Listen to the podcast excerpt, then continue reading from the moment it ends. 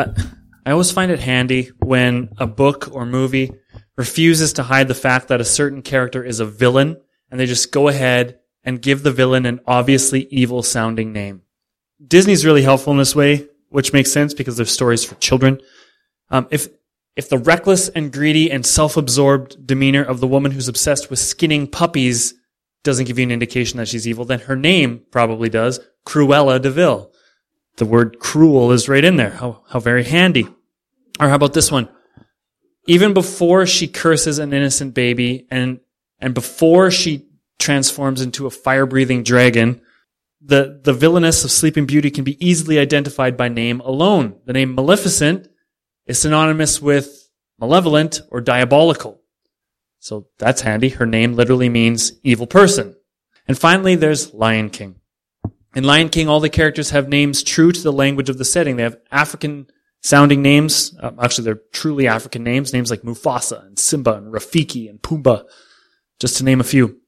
All the characters have these African sounding names except one, that is, and that's the villain. And beyond the sneering, suave, selfish persona, kids know he's the villain because of the conspicuous use of a harsh, painful English word that refuses to go away. Scar. His name is Scar, so you know he's a bad guy. And there's others, Voldemort, Hannibal Lecter, Smeagol, Dr. Jekyll. I mean, the list can go on, on and on, but all of these names have one thing in common. They sound unpleasant. They sound jarring. They sound violent. They sound disgusting. They sound evil. And they are evil characters.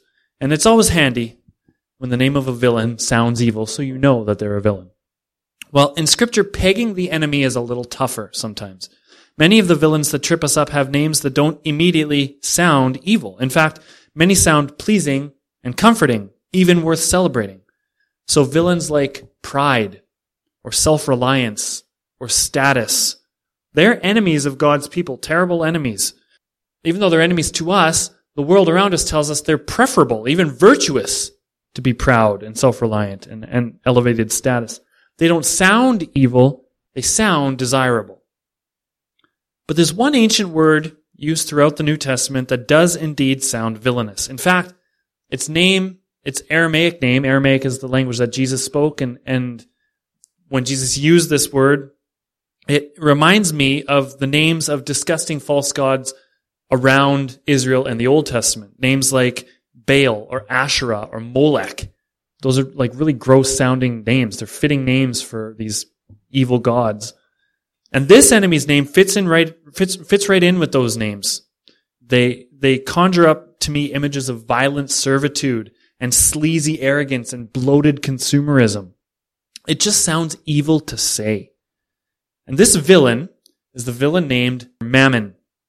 Mammon, as you know, is the toughest idol for us to combat. It's a word, actually it's more like an idolatrous name, Mammon. And it means, anybody remember? Money, wealth. Yeah. Mammon means wealth. Mammon. Uh, say the word a couple times, mammon. It, it's not a pleasant word to say, is it? It, it sounds gross and wrong. Like, it's like a disgusting cross between mammoth, which is something enormous and wonderful, and manna, something God's people consumed providentially, except you take out the wonderful part of enormous and wonderful, and you take out the providential care part of consuming providentially, and you're left with just enormous and consuming. And that is mammon enormous and consuming. Mammon is the God of comfort, self-sufficiency, power, and greed. We've discussed mammon frequently during our multi-year journey through Luke's writings, and that's because Jesus discusses mammon frequently in the Gospels, and the early church wrestled with the ramifications of mammon's presence often in the book of Acts. In fact, here's some statistics for you regarding mammon, the idol of wealth. Of the 38 parables that Jesus taught, almost half of them 16. Deal with the use of money and possessions to some degree. The Good Samaritan and the Prodigal Son are arguably the two most famous parables. Ask any random pagan on the street, they probably will have at least a gist of what those two parables are about. And both feature mammon uh, to some degree. Across the four Gospels, a staggering 288 verses, which is roughly one in every ten, deal directly with the subject of mammon, which means maybe a tenth of the sermons that I preach should deal with mammon as well. And you're thinking, it feels like a tenth of the sermons you preach are about money. Uh, that would be fair. Finally, there's around 500 verses in all of scripture about prayer specifically, and about 500 verses in all of scripture about faith. And that makes sense because prayer and faith are fairly important. And so a number like 500 makes sense. They deserve around 500 verses each. But there are over 2,000 verses about money and possessions. 500 about prayer, 500 about faith. Add those up. That's half as many only as there are about money and possessions in scripture. It is a huge, huge topic. You cannot read scripture and escape mammon. Mammon is either lurking in the shadows of the stories of scripture in the background or being shoved into the forefront and examined through characters like Joseph, Moses, Solomon, the prophets, Jesus, Paul. They all had lots of things to say about money and possessions. In Acts alone, we discussed mammon in the stories of Barnabas, Ananias and Sapphira, Simon the sorcerer, Lydia the, the purple dealer. Um, we discussed mammon as we examined Paul's time as a tent maker. And when we studied the rioting crowds in Ephesus in chapter 19 who wanted to get rid of Paul because Paul was a threat to what? Their financial security. Money shows up as early as chapter 2 when everyone in the church devalues mammon and shares their possessions with everyone so that no, there's nobody in need. And it showed up as recently as Paul's latest trip to Jerusalem where he had collected a bunch of money as sort of this peace offering between the Gentile Christians and the Jewish Christians in Jerusalem. So money, mammon, all over the book of Acts that we've been studying. The villainous sounding mammon. It, it creeps around and lurks behind much of the action that we've looked at in the last two years. Well, today, it's just a tiny little passage. We actually um, began to talk about it. We touched on it last week. But today, in this tiny little passage, my intention is to lay mammon bare and examine it in all its wretchedness. Not all of, some of its wretchedness, because you could, like I said, you could do an entire 10 piece sermon series on just money easily, and most pastors do. In this little passage, we'll see a man of power and prestige and privilege, a Roman ruler who worships mammon above all things. And, and in his actions, we will see a validation, I think, of Jesus' brutal words when he says it's easier for a camel to go through the eye of a needle than for a rich person to enter the kingdom of heaven. Now, I know you may, you probably have heard the eye of the needle wasn't an actual eye of a needle. It was actually a hole in the wall of Jerusalem that a camel would like really have to duck down to get, so it's not impossible. It's, you may have heard that. I think it misses the point completely. Totally misses the, the point is, if you are rich, it's more likely than not that you are far from the heart of the gospel. It is more likely than not that you want nothing to do with the actual in-depth, discipline requiring teachings of Jesus. It's harder for a wealthy person to enter the kingdom than it is for a camel to enter the eye of a needle. Whether that's a hole in a wall, or an actual hole in a needle, whatever. It's hard. So let's go back and look at, take a closer look at Felix, paying attention to how Felix serves as a reflecting glass for our own broken allegiance to the idol of convenience and status and self-reliance, mammon. So let's read Acts 24, verses 24 to 27. Several days later, Felix came with his wife Drusilla, who was a Jewess, a female Jew. I'm not sure why they have their own word for that, but they do. He sent for Paul and listened to him as he spoke about faith in Christ Jesus. As Paul discoursed on righteousness, self-control, and the judgment to come, Felix was afraid and said, That's enough for now. You may leave. When I find it convenient, I will send for you.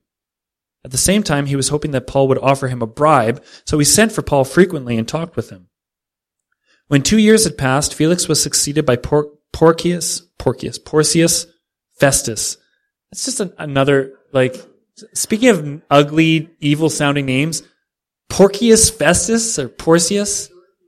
It, it's, it's like, it literally makes me think of a big, slovenly pig.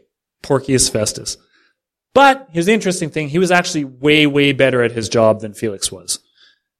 Historically speaking. Anyway, um, after two years had passed, Felix was su- succeeded by Porcius Festus, but because Felix wanted to grant a favor to the Jews, he left Paul in prison. We talked about the injustice of that last week. Uh, it, it's pretty ugly. I find Felix, however, to be a fascinating case study, as well as a powerful portrait of myself at my most faithless and selfish.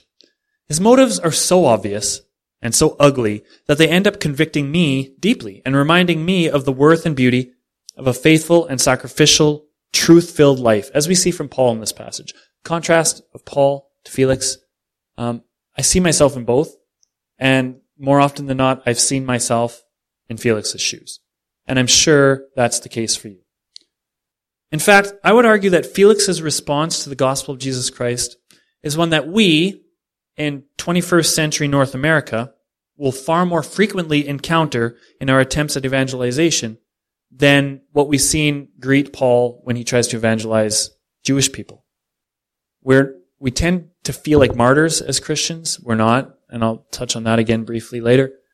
Um, we tend to think that if we bring the gospel to the world around us, they will fight us and combat us, and there will be harsh ramifications for us doing that. And I just, that's not often the case. That's just not normally how it goes.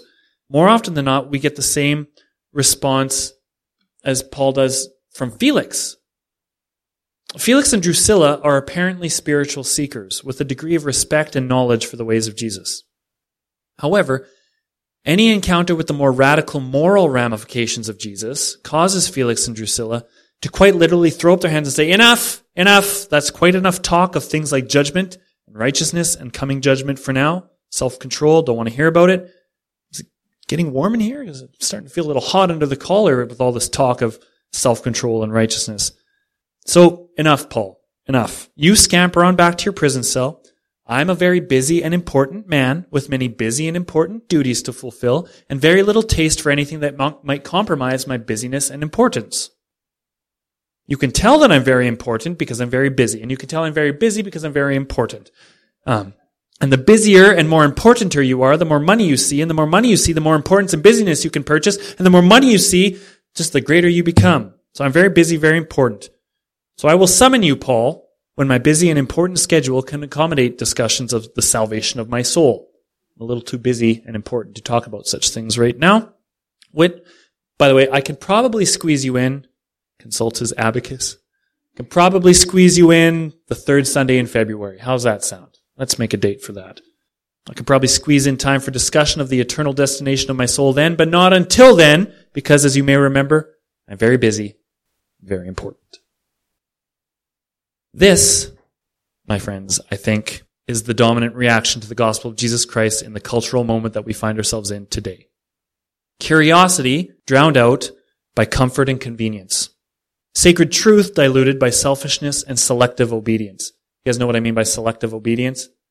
There's people who want certain parts of the gospel that they like, like when Jesus says he'll bless you and give you whatever you want. Ooh, I like that. Let's, let's obey that. But then Jesus also says, give all you have to the poor and then you can come follow me. Take up your cross. You will die if you follow me. And they're like, no, I don't really want to obey that. I, I'll select what I want to obey. And that selective obedience and selfishness drowns out truth. Purity devalued by pride and prestige and profit margins. I think that's the dominant reaction to the teachings of Jesus by most people. I don't think it's disgust and rage like we assume it will be. Certain Traditional teachings of scripture may inspire disgust and rage. That's true.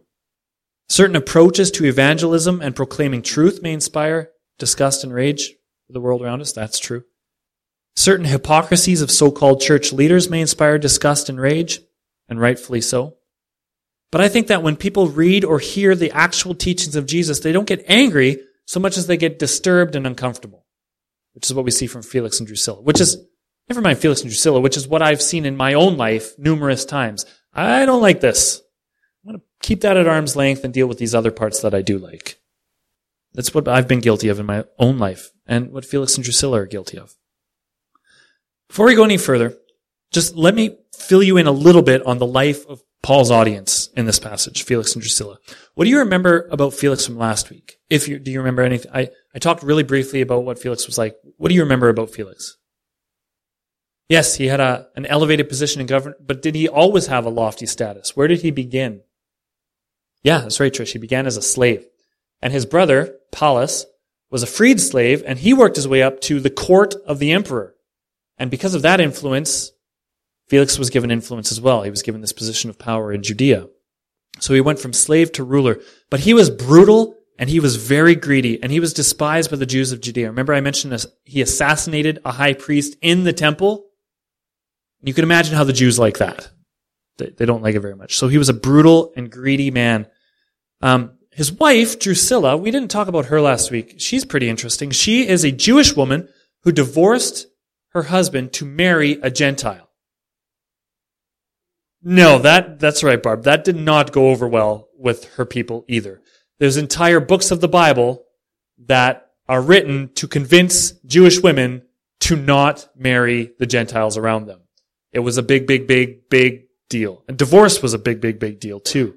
For her, it would have been a grave sin to divorce a Jew to marry a Gentile. Because of this background knowledge, you can see why Felix and Drusilla respond as they do to Paul's message, right? Since Felix was only interested in the way of Jesus as a matter of novelty and not a matter of salvation, he was just, he wanted to know more. He didn't really want to commit his life to it. Because of that, he dismissed Paul as soon as Paul got personal.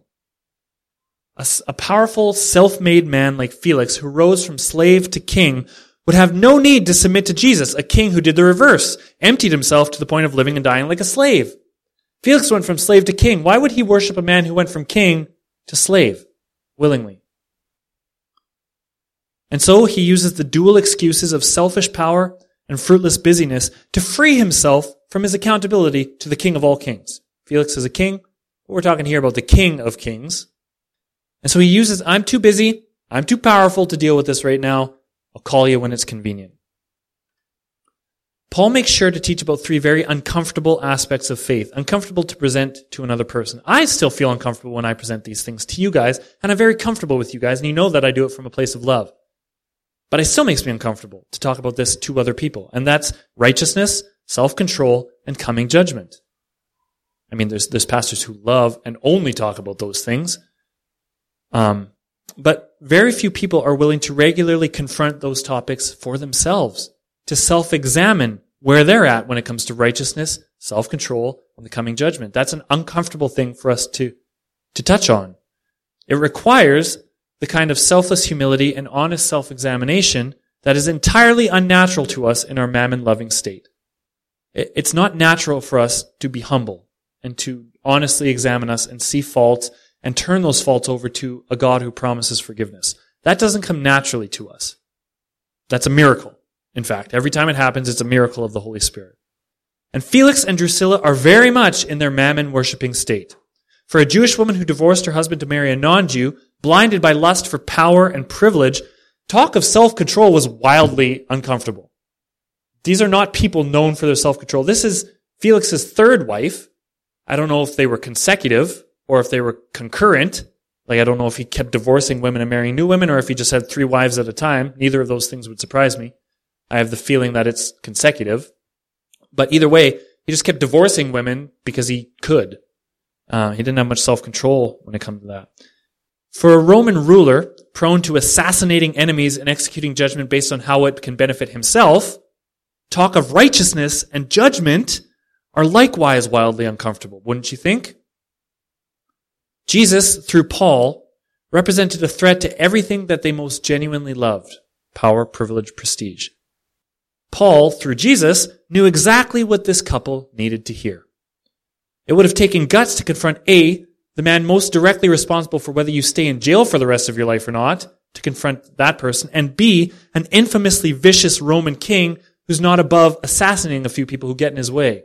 It takes guts to present this message of righteousness, self-control, and coming judgment to this man, don't you think? But Paul had no interest in winning powerful people over for the gospel if they were unwilling to confront the more jarring ramifications of that same gospel. He was not all about just forgiveness, blessings, grace. Those are a super, that's where we start with the gospel, in fact. But for a man like Felix, if you start there and end there, they get a really twisted and distorted sense of what the gospel's about, don't they? I think this is a powerful temptation for us today as well.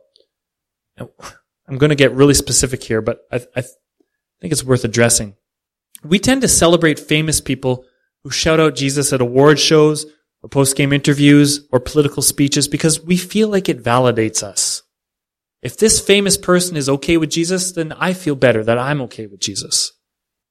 It's kind of like when McDonald's uh, came to Westlock, we instantly felt superior to Barrhead. Barrhead doesn't have a McDonald's. We were validated by Ronnie McDonnie himself, who says, Westlock is worthy of my presence. Barrhead, not worthy of my golden arches. And so we feel vindicated when someone in a position of cultural power uses the name of Jesus. I'm sorry, Lisa. I always pick on Barrhead. She said she's grateful that Barrhead doesn't have a McDonald's, and that's fair. But the reason I bring that up, we feel vindicated when someone in a position of cultural power uses the name of Jesus. But we ignore often the complications inherent with those connections. I remember once my mom watching a country music awards show and saying that her favorite part was hearing Toby Keith get up there and say, I just want to begin by saying thank you to my Lord Jesus Christ who made all this possible. And she was over the moon excited about that. That was a huge validation for her own faith, which I guess is a good thing. And I shouldn't bemoan it too quickly. Except that Toby Keith rose to prominence on songs like Red Solo Cup or Beer for My Horses and other songs that promote pointless and excessive drunkenness. It just, I looked up list of Toby Keith songs. Google gave me like 30 and probably 15 of them had the word drunk in the title. It was crazy. Or there's other songs of his that are famous, like Courtesy of the Red, White, and Blue, Angry American, and American Soldier, which are just jingoistic, flag waving, racist celebrations of war. Not to mention his first most popular song, I Want to Talk About Me, which is best described as, I need this woman to shut up because, well, I want to talk about me. Does Jesus Christ celebrate drunkenness and vanity and bombing Muslims? If you listen to Toby Keith, by the way, that's fine. I spent an entire sermon last week talking about hip hop artists who, if most pastors read their lyrics, they would just blush. It, it, would. So if you listen, I'm not condemning you listening to Toby Keith. That's that's fine. It's just that it gets complicated when we celebrate rich and powerful people proclaiming the name of Jesus. It it should bristle with us a little bit. Often they do so for promotional reasons. If you're in country music and you don't thank the Lord Jesus Christ at, a, at a, an award show, they might kick you off the stage. Like, it's almost a prerequisite. It's part of the culture. It's part of self-promotion. It helps them to get ahead in some way, oftentimes, in album sales or votes. It's as huge for politicians who, who will invoke the name of Jesus because they believe that that will make their voting base like them. And they have nothing to do with Jesus. They couldn't care less about Jesus. I think that often they do that, invoke the name of Jesus. When they do that, those celebrities, I think, are, are behaving like Felix, who con- continues to call on the name of Jesus with Paul in the hopes that Paul will do what? Give him some money, pay him a bribe. That's the only reason he keeps saying, Hey, come tell me more about Jesus. I'm super curious about Jesus. By the way, bring your purse with you and I'll let you go free.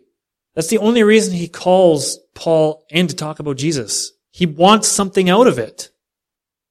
Calling on Jesus for many celebrities is just a way to solidify a fan base, and it has nothing to do with bringing glory to God. Are they still thanking their Lord and Savior Jesus Christ when their album flops? When they throw an interception on the last play to lose a playoff game, and they're in that interview and they're totally dejected, do they still say, you know what? Thanks, Jesus. This is, my life is really great. I'm glad that I'm here. I don't hear that very often. When they lose a vote by 30 percentage po- points, do they still thank their Lord and Jesus, Lord and Savior Jesus Christ? Sometimes. I think that's when you see where their heart really is at. And so when Christians blindly celebrate these people just because they're famous, we are demonstrating our own obsession with mammon. That is mammon, wealth and fame. And when we see that, when we hear Jesus' name come out of wealthy, famous people, and we instantly like, yes, this is great. Remember that the greatest in the kingdom isn't upfront famous celebrity. It's what? The greatest in the kingdom is a servant. That's the greatest in the kingdom. We become guilty of diluting the importance of the very things that Paul proclaimed to Felix and Drusilla. When we celebrate people who are guilty of not having self-control, of living unrighteous lifestyles, when the coming judgment should cause them to tremble, when we lionize those people, when we lionize It's because we're lionizing fame. And it shows that we're guilty of worshiping mammon just as much as they are. The gospel is a message of hope and peace and reconciliation with God and with each other. That's its foundation. That's where we begin. It is full of goodness and beauty. But with that goodness and beauty comes discipline and sacrifice and commitment to a life that's less focused on selfish pleasure and more committed to selfless purity. No, you can't just consume whatever you want. And I mean consume like actively consume, ingest, and consume like take part in. No, you can't just consume whatever you want. No, you can't just have sex with whoever you want. No, you can't just buy whatever you want. No, you can't just hate whoever you want. Mammon may let you get away with all those things, may actively promote you seeking out all of those things, but they will ultimately damage your heart and make you less able to serve God and neighbor because you're so busy serving only yourself. Mammon has a way to twist those good things, make them self-obsessed and self-driven, and totally corrupt them. That's what Mammon's really good at. There are a lot of teachings about money by Jesus, as I mentioned earlier. And I wanted to also mention, I found this online. It's by a gentleman named P.G. Nelson. He teaches in the UK. It's eight pages, so it's like a 10 minute read, and it is really beautifully succinct and just examines all the teachings of Jesus. He categorizes them and, and kind of um, distills the truth out of it for us from everything from accumulating wealth to, to uh, financial security to taxes. It's really great. I found it really beneficial for myself, and I can make you a copy if you'd like. Um, just let me know, and I'd be happy to do so. But it, it really focuses in on the teachings of Jesus and Paul about money, and there are a lot of them, and many of them cause in me the exact same reaction as Felix. Whoa, hold on a second, there, big guy. Time out. You really want me to sell everything I have and give it all to the poor? You really want me to stop obsessing about what I wear and what I eat? You really want me to stop demanding that people pay me back when I lend to them? You really want me to pay all my taxes, no matter how unfair I think they are? You really want me to give cheerfully when I have a mortgage and a car repair and an RES, RESP and a basement renovation to worry about? Give cheerfully? I don't know. How about I just get back to you when it's more financially convenient for me to get back to you? I am, after all, a very busy and important man with many busy and important obligations. And I, I say with a smirk, sometimes I feel that way about myself. Sometimes you feel that way about yourself because you are North American and you're, you're in the center of a society that tells you you are the most important thing in your life. And Jesus comes along and says, no, you are not the most important thing in your life. You're not. You're important, but you're not the most important. In other words, in all this, we hear it, we, we throw up a timeout, we say, I don't know about this, because we want to dabble in some light mammon worship until this Jesus worshiping thing starts to pay off. We want to dabble in worshiping mammon until worshiping Jesus starts to pay off. But mammon is a disgusting name and service paid to its twisted and ugly and violent heart is, is disgusting. And Christians who serve mammon end up having their hearts turn twisted and ugly and violent. You cannot serve both God and mammon, which is probably the, the clearest teaching Jesus had about teaching. You cannot serve both God and wealth. You will hate one and love the other, Jesus said. You have to choose. Which is it going to be? So let me give you one more example that really riles me up before I close with a note of encouragement. I mentioned last week how much I hate so-called Christian leaders who promote the idea that, that the church is under attack and Christianity is being martyred by the culture at large. I hate this part, partly because A, even if it were true, it wouldn't change our mission in any way. Even if the world was actively antagonizing and persecuting you, as it did the early church, would that change anything about who we are and what we do? No. So let them persecute us. If it were true, it wouldn't mean we get up in our pulpit and cry and whine about it. It means we double down in our commitment to serve Him faithfully. So that's the first reason why it annoys me. It, it doesn't change our mission to love our God and love our neighbors as ourselves. And second of all, mostly, the reason why I hate it is because it's simply untrue. We are just not being martyred. in any sense of that word martyr. Are there people who don't like us? Yes. Is that martyrdom? No. For goodness sakes, no. Re-examine what a martyr is before you call yourself a martyr. The Church of the West is often so enslaved to mammon that we graft ourselves onto the nearest source of financial and political power that it creates some sort of mutated crossbreed of world and church. This is why separation of church and state is good for both church and state. When, when church and state sleep together, the child that they create is never one that converts to a church-like, Christ-like state of sacrifice and servitude. Instead, when church and state sleep together, the child that they create always converts to the more state-like, mammon-like life of greed and violence. Always. When we get in bed with power, the church gets corrupted. Always. To wit, here's a recent example. Perhaps you've heard the name Pat Robertson lately. Does anybody, well, as soon as I say Pat Robertson, do you know what I'm going to talk about? Okay, well, if not, that's, that's good. Pat Robertson is a former um, Baptist preacher and president of Regent University, this Christian university in the States, who became a media mogul when he founded the Christian Broadcasting Network, CBN. Perhaps you watch CBN. That's, I'm not, I'm, that's good. That's fine. Pat Robertson is now worth over $100 million, a statement that should make anybody who's ever read the teachings of Jesus uncomfortable. There's this band that I really love called Arcade Fire. Here I am promoting bands that are not Christian again. Sorry. Toby Keith lovers. Yeah. Um, one of my favorite bands, Arcade Fire, once wrote, You never trust a millionaire quoting the Sermon on the Mount. And I love that quote. Never trust a millionaire quoting the Sermon on the Mount. Mr. Robertson has been vocal in the past on things that I care about in ways that I think are wrong and unbiblical. He decried feminists as a bunch of baby killers, husband divorcers, um, what was, what else did he say? And lesbians. He said, that's what a, that's what a feminist is. Well, no, a feminist is just somebody who wants women to be on an equal plane with men. You know who the most prominent feminist of all time is? Jesus Christ is the most prominent feminist of all time. He more than anyone in his time put women on the same plane as men. So when you decry feminism, you're decrying some of the work of Jesus. Or there's another time after the earthquake in Haiti, Pat Robertson didn't say, you know, we need to help these people. He didn't say this is, this is a terrible tragedy. Pat Robertson said to, about a nation who, that is dear to many of our hearts, that the earthquake in Haiti happened because apparently Haiti had deals with the devil and practiced voodoo center, several centuries ago, and so now God is punishing them.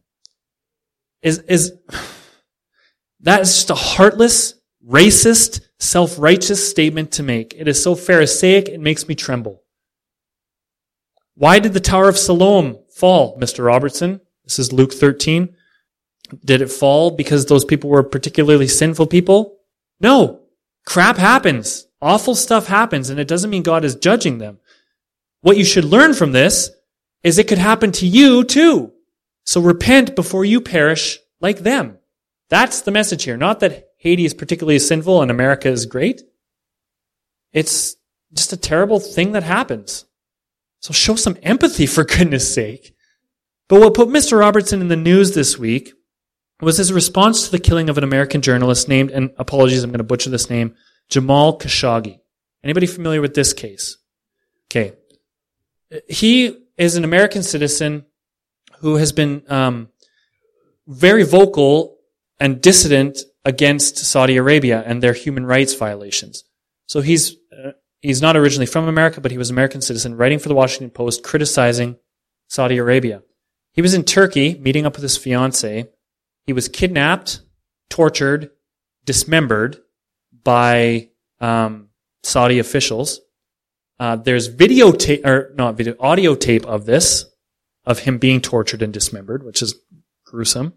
And it's just this awful breach of human rights. You should have the right to speak out against a country without fear of being tortured to death.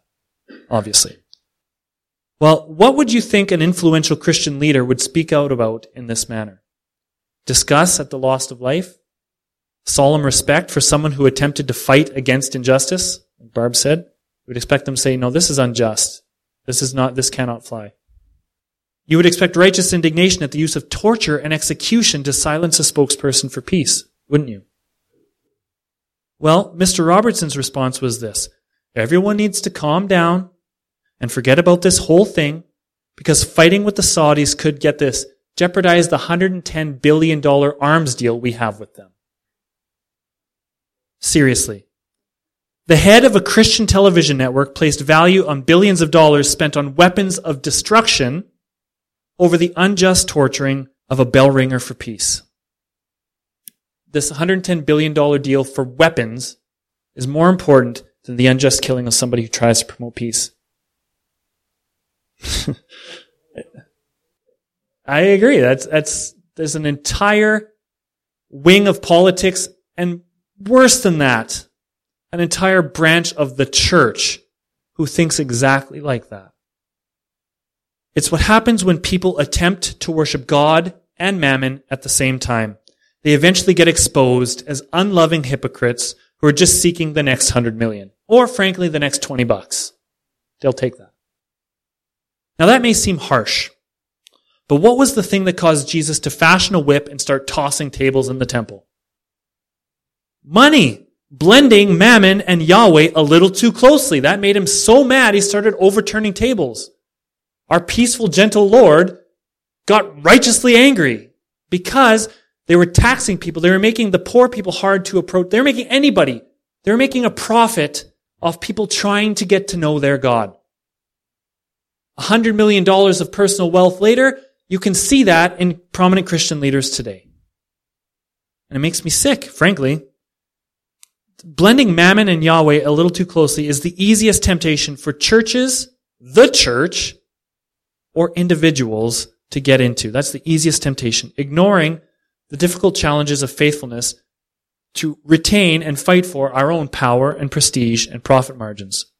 So, I've pointed the finger at a few people. Pointed at Felix and Drusilla. I've pointed at Toby Keith. I've pointed at Pat Roberts, and none of those people care what I think to any degree. They, we should be pointing at ourselves. This is who the message, that's who the message is for. They may not care what I have to say, but we should care what Acts 24 has to say. Not to mention a tenth of the passages of the gospel and the 2,000 verses of the Bible uh, and, and half the parables of Jesus. We should care what those things say. Jesus took the enemy, mammon, and exposed it for the monster that it is, distracting us and devouring us and destroying us one commercial at a time, one covetous glance over the neighbor's fence at a time, one conflation between the Holy Spirit and Santa Claus at a time. Jesus completely devalued money. That's not to say he didn't see that it was important. He just devalued it. He stripped it of its value. It was totally, Jesus, somebody says, Jesus, where are we going to find the money for this, this tax? He says, I don't care. Go find it in a fish's mouth. And they did. Jesus completely devalued money, not to mention the power and privilege that come with money.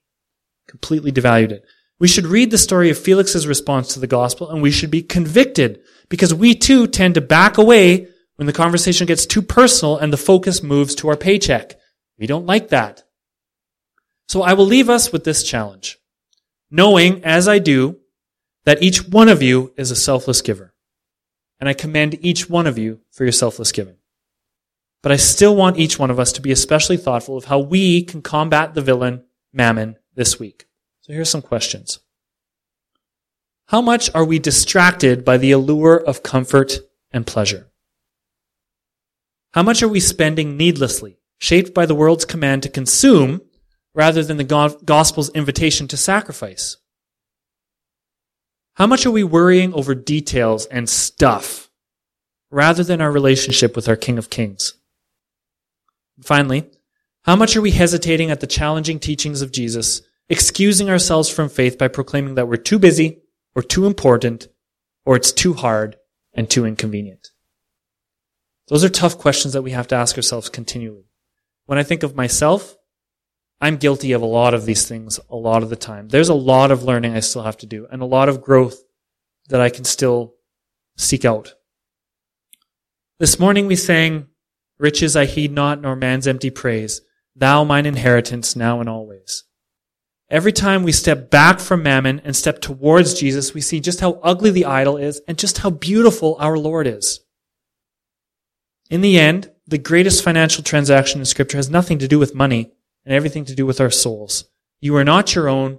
You were bought at a price. That's 1 Corinthians 6, 19 to 20. You were not your own. You were bought at a price. Every transaction we make, social, financial, or moral, or otherwise, must be shaped by this, the most beautiful transaction of all, that you were bought at the price of God's only Son. It's a transaction of love and sacrifice which results in salvation. So don't excuse yourself or exclude yourself from the terrific bargain before the deal is sealed just because of a few difficult down payments of treasures in heaven here on earth. Let's pray. Father, I thank you for the challenge of passages like this one in Acts 24. Um, they are very deeply convicting to us wealthy, powerful North Americans, and they should be convicting. And so, Holy Spirit, I pray that this week you would challenge us with some of these questions behind me. I pray that you would challenge us with the questions of consumption, with the consumption of covetousness, of self-image based on what other people have. Pray that you would confront us with worrying over small details. I pray that you would confront us with our limited faith, um, of our inability to get over our busyness and our self-importance. I pray that you would strip all those things away from us and take us away from mammon and towards you. I pray that this week each one of us would take steps um, away from mammon and towards you. And I, I know that that's possible in through your work, Holy Spirit. And I pray that we would see the blessings and the results that happen when we value sacrifice over profit margins. We pray all these things in your name, Jesus. Amen. I could probably squeeze in time for discussion of the eternal destination of my soul then, but not until then, because as you may remember, I'm very busy, very important. Never trust a millionaire quoting the Sermon on the Mount.